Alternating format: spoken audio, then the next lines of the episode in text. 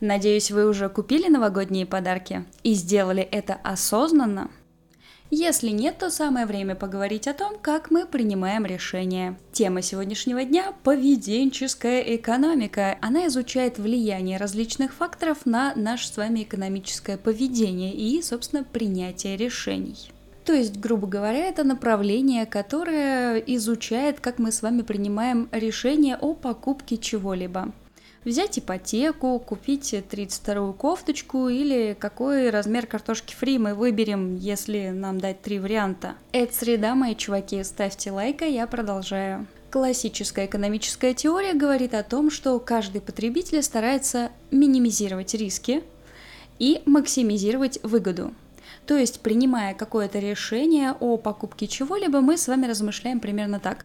Хм, насколько это выгодно будет для меня, поможет ли мне это приумножить свой капитал или личное счастье? А нет ли тут каких-нибудь подводных камней, каких-нибудь рисков, которые я не учитываю?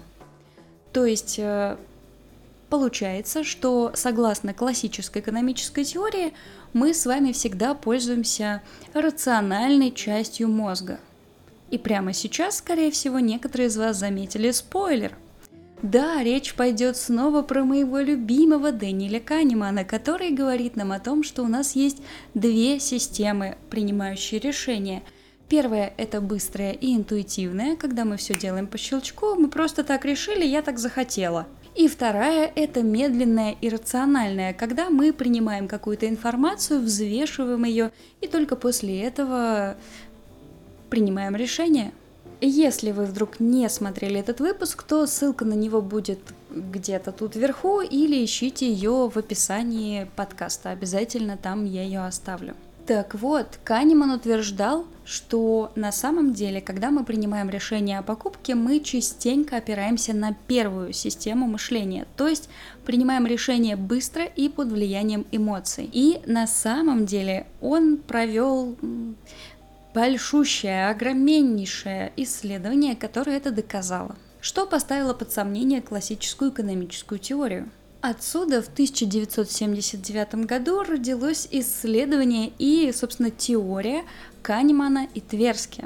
Теория перспектив Канемана и Тверски. И именно за эти исследования Канеману дали Нобелевскую премию в 2002 году. До теории перспектив ее место занимала теория ожидаемой полезности, то есть считалось, что мы с вами, потребители, когда совершаем какое-то приобретение, думаем примерно так. Сколько же и чего замечательного и изумительного принесет нам эта покупка? И то есть таким образом мы оцениваем каждый товар. Берем яблоко на полке и такие, да, это будет вкусное яблоко, я проведу с ним прекрасные три минуты хруста. Или, не знаю, выбираем квартиру и такие, да, это будет замечательная квартира, я проживу в ней до старости и мне будет отлично. Но на самом деле в этой теории есть один большой минус. Она совершенно не учитывала такое понятие, как риск. То есть как будто мы с вами бросаемся в омут с головой и не думаем о том, что мы можем потерять или насколько сложным будет это приобретение. А ведь на самом деле все не так. Каждый раз, когда мы принимаем решение о покупке, мы с вами смотрим на две стороны вопроса. Первое – это полезность, ну или желание приобрести эту вещь. А второе – это риски, которые могут возникнуть в этой ситуации. Предположим, есть два человека с состоянием в 1 миллион долларов. Вот они, два наших красавца, и казалось бы, каждый из них счастлив одинаково – но если мы с вами начнем разбираться, то окажется, что первый потерял до этого миллион долларов, потому что у него их было два, и он неудачно инвестировал, например, или, не знаю, спустил все на воздушные шарики, а второй заработал этот самый миллион, имея изначально в кармане 500 долларов. И вот здесь возникает вопрос, а действительно ли они счастливы одинаково? Теория ожидаемой полезности совершенно не рассматривает подобные случаи и ставит большой жирный знак равно между этими двумя миллионерами. Однако теория перспектив Канемана и Тверски как раз учитывает, что а ситуации-то могут быть разные. Канеман и Тверски установили, что человек не рассматривает уровень дохода в абсолютном выражении. Он всегда сравнивает его с текущим уровнем дохода ну или с тем, который у него сложился. А если человек последовательно принимает решения в условиях риска и неопределенности, то он оценивает выгоды и издержки от каждого шага, но не смотрит на картину целиком. А также ученые пришли к выводу, что при одинаковом риске мы больше склонны к сохранению своего благосостояния, а не к его увеличению. Основываясь на экспериментальных исследованиях, теория Канемана и Тверски делает парадоксальный вывод – Люди, скорее всего, готовы взять на себя больший риск, чтобы избежать издержек, то есть меньше потерять чем э, чтобы преувеличить свое благосостояние или уровень счастья, богатства и радости. То есть в большей степени при принятии решения мы с вами ориентируемся на вопрос, что я могу потерять, чем на вопрос, что я могу получить. Ну, у всех же такое было, да, ты выбираешь товар на сайте или бронируешь какое-нибудь место, читаешь отзывы, вот они все вроде бы ничего такие хорошие, но не цепляют, и тут появляется гадость. Гадкий, отвратительный отзыв, в котором еще написано что-нибудь, что для тебя там хоть сколько-то важно, и ты такой, да не, не буду покупать, ну его нафиг, этот человек точно знает толк. И такое часто случается, даже когда ты видишь 100 положительных и там 2, например, отрицательных. Еще одной интересной штукой, выявленной в ходе исследований для теории перспектив, было следующее. Люди неадекватно воспринимают вероятностные параметры. То есть не всегда э, проценты нам с вами понятны. Теперь давайте на примерах. Пока что я знаю, все звучало довольно-таки сложно. Пример номер один. Представьте, что вы участвуете в аттракционе невиданной щедрости и вам предлагают два варианта на выбор. Вариант номер один – получить 30 тысяч рублей. Вариант номер два – получить 15 тысяч рублей. Делать для этого ничего не нужно, нигде не нужно подписываться кровью, продавать свои органы или делать еще что-нибудь. Вот просто вам за красивые глаза, потому что вы такой хороший. Предлагают два варианта, 30 тысяч рублей или 15 тысяч рублей. Что вы выберете? Ну, очевидно, что, скорее всего, вы выберете 30 тысяч рублей. Вы же не дурачок какой-нибудь. А теперь немножечко усложняем. Ну, представьте опять же, что вы участвуете в какой-нибудь лотерее, оставляете свой номер телефона, и у вас есть опять же два варианта на выбор – Первый – получить 30 тысяч рублей с вероятностью в 70%. И второй – получить 15 тысяч рублей с вероятностью в 100%. Ну да, и все, что нужно сделать, это оставить свой номер телефона. Никаких дальше спам-звонков, смс-ок надоедливых и тому подобное. Вот просто вот, вот так вот. Опять же, аттракцион невидной щедрости. Здесь уже все становится немножечко сложнее, потому что кажется, как будто более выгодный вариант это прямо сейчас с вероятностью в 100% забрать свои 15 тысяч рублей, обогатиться на пятнашку и пойти счастливым и довольным домой. Ну, потому что все-таки для того, чтобы получить 30 тысяч рублей, нужно попасть вот в этот вот зазорчик в 70% выигрыша. А теперь вообще фокус-покус, следите за руками. Представьте себе, что вы попали в ситуацию наоборот. У вас есть два варианта развития событий. Первое. С вероятностью 80% вы потеряете 30 тысяч рублей. И второй вариант – это с вероятностью в 100% вы отдадите 15 тысяч рублей. И вот здесь начинается самое интересное. Чаще всего люди бы выбрали первый вариант, в котором есть небольшая, но вероятность все-таки сохранить все свои деньги и остаться в выигрыше, чем гарантированно отдать свои кровные заработанные деньжища. То есть получается эмоционально нам с вами гораздо сложнее расстаться гарантированно с какими-то благами, э, нежели чем попытать удачу и, если что, сказать, ну, не фартануло, не повезло, что там, как там говорят-то. Как вы уже поняли, мозг наш совершает с нами невероятнейшие финты, и именно об этом говорит теория перспектив Канемана Тверски. Теория состоит из нескольких больших блоков, о каждом из которых я, конечно же, расскажу. Первый блок – это эффект контекста. Суть его заключается в том, что когда мы с вами принимаем решение, мы в любом случае делаем это хотя бы немножечко, но иррационально, потому что делаем это в контексте. Не рассматриваем вариант как сферического коня в вакууме, а выбираем из нескольких вариантов, ну, как, например, мы поступаем с картошкой фри, тебе большая или маленькая, ну, все-таки, наверное, большая, я же тоже большая. Либо мы сравниваем это все с нашим субъективным опытом, который накопился у нас за годы жизни. Конечно же, все это было доказано экспериментально, и сейчас я вам расскажу э, об исследованиях, проведенных, угадайте, угадайте, угадайте, вот здесь должна быть барабанная дробь в Массачусетском университете. Ну, конечно, где же еще?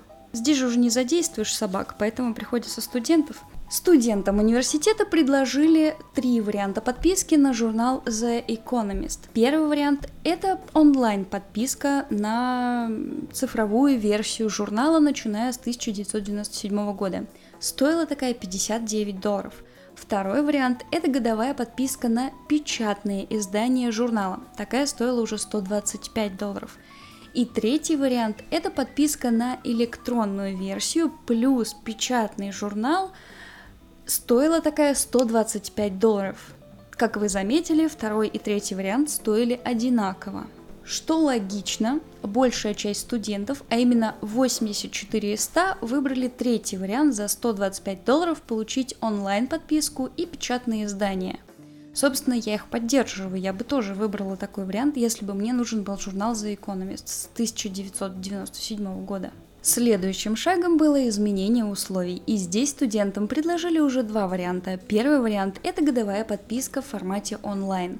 Она стоила 59 долларов. И второй вариант – это подписка на печатное издание плюс формат онлайн. Стоила такая 125 долларов. И как вы думаете, какое распределение по выбору вариантов здесь уже было? Напомню, что в прошлый раз большинство студентов, аж целых 84 человека из 100, выбрали третий вариант.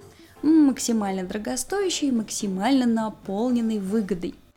А здесь уже все случилось не так. 68 студентов из 100 опрошенных выбрали первый вариант, тот, который был дешевле. Отсюда вывод. Наш выбор всегда связан с наличием других альтернатив. Мы принимаем решение, сравнивая выгоду и риски того и вот этого.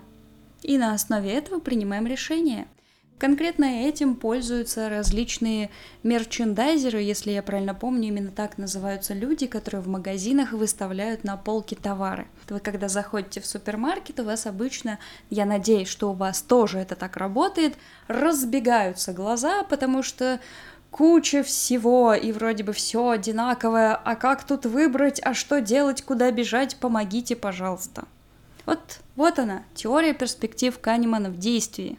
Следующий блок теории перспектив – это неприятие потерь. Как мы уже с вами немножко обсудили, каждый из нас стремится минимизировать потери. То есть, да, мы с вами больше концентрируемся на том, чтобы не потерять то, что у нас уже есть. Или э, не испытать какие-то негативные эмоции. Здесь отлично подходит как раз мой пример с отзывом. Кстати, мы к нему можем с вами даже прошлый блок про контекст немножечко прикрутить. Вот представьте, вы, значит, находитесь в одном контексте, вот в определенном. Вы ценитель ресторанов, например, вот вы ходите по ним постоянно, знаете, как все должно быть, какую вилку к чему там применять, какой температуры вино вам должны подавать и так далее. Вы э, приходите в какое-то заведение, отобедали и решили оставить отзыв.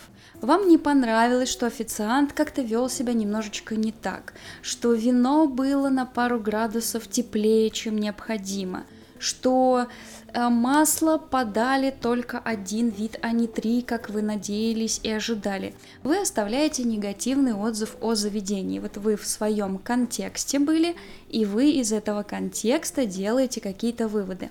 А есть второй человек, который, ну, не ценитель ресторанов, просто у него опыта нет э, такого же, как у вас, да, вот у него контекст немножечко поменьше касательно именно этого вопроса. Вот он приходит в ресторан, там ему в тот же самый, в тот же самый, что и вы, где вот вам вино не понравилось.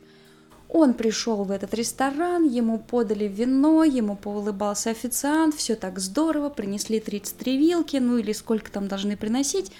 Он расписывает отзыв, что было невероятно, замечательно, круто и классно, и вообще мы всей семьей порадовались, я только туда буду ходить теперь всегда. И есть я, у которой контекста, например, тоже недостаточно. Я не часто хожу по ресторанам, больше как-то все по забегаловкам, Поэтому вот представьте себе, что я такая вот хочу сходить в ресторан и начинаю читать отзывы. Ну, все-таки в ресторан сходить это вам как бы э, не доширак заварить на своей собственной кухне, да, это немножко требует каких-то вложений финансовых. Поэтому, естественно, я, как рациональный человек, начинаю читать отзывы.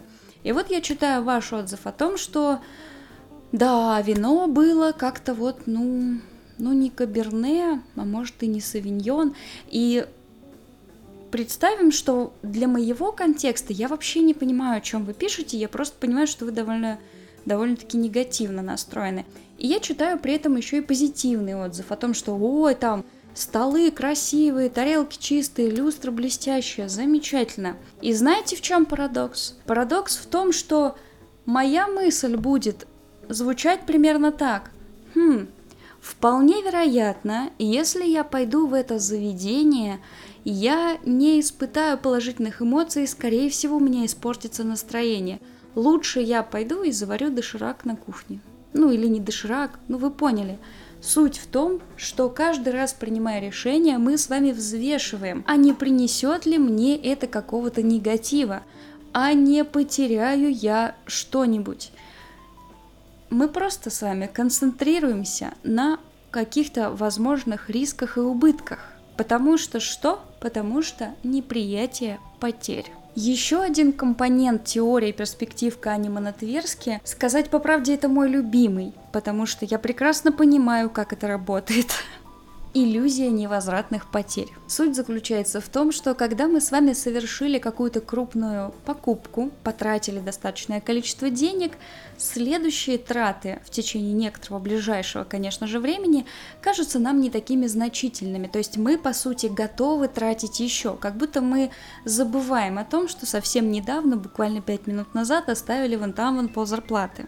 Я думаю, эта ситуация знакома вам всем. Когда приходишь и покупаешь смартфон, причем неважно, супер он дорогостоящий или в принципе, там, средней ценовой категории, так или иначе продавец обычно начинает вам предлагать. А давайте еще чехол, защитную пленку, наушники, сим-карту и там еще что-то, еще что-то. И самое интересное, что если мы уже заплатили за Э, этот самый наш придуманный смартфон, мы с большой долей вероятности согласимся на какую-нибудь дополнительную опцию, хотя в принципе мы ее даже не рассматривали и она нам по большому счету может быть не нужна. Или может быть другая ситуация. Вы э, пошли в магазин, купили какую-то, ну скажем, крупную бытовую технику, и после этого вам хочется пойти, вы прям испытываете желание пойти и, не знаю, отметить на широкую ногу, или купить что-нибудь еще там, новую одежду, еще что-то,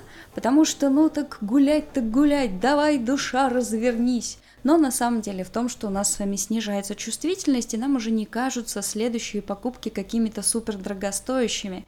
И мы снова попадаем в ловушку нашей нерациональной части мышления. И вот эти три э, компонента эффект контекста, иллюзия невозвратных потерь и неприятие потерь – это база теории перспектив Канемана Тверски – но есть еще и бонус, вишенка на торте, так сказать.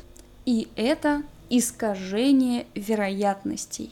Мы немножечко говорили об этом, кстати, в самом начале. Суть в том, что мы с вами мысленно преувеличиваем низкие вероятности и преуменьшаем большие вероятности наступления какого-либо события. То есть, если нам хочется, чтобы наступило какое-то событие, и у нас есть статистика, что только в 10% случаев такое событие происходит, мы такие, ну вы что?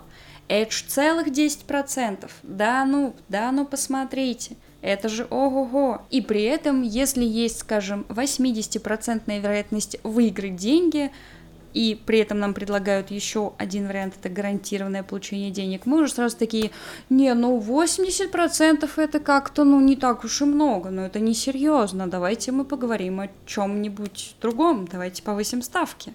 А в общем и целом напрашивается один единственный вывод. Если мы с вами попадаем в какую-то ситуацию с риском, то мы ведем себя максимально нерационально. И, конечно же, этим пользуются различные бренды, например, рассказывая нам, какие ужасы ждут нас, если мы не будем чистить зубы этой пастой, или как ужасающе будет вести себя наш котик, если мы не купим ему этот корм. Ну и куча еще других сказок, которые влияют на наш мозг и заставляют нас принимать импульсивные, быстрые решения, зачастую нам с вами совершенно не нужны. Так что будьте бдительны и критичны. А я прощаюсь с вами до следующей среды.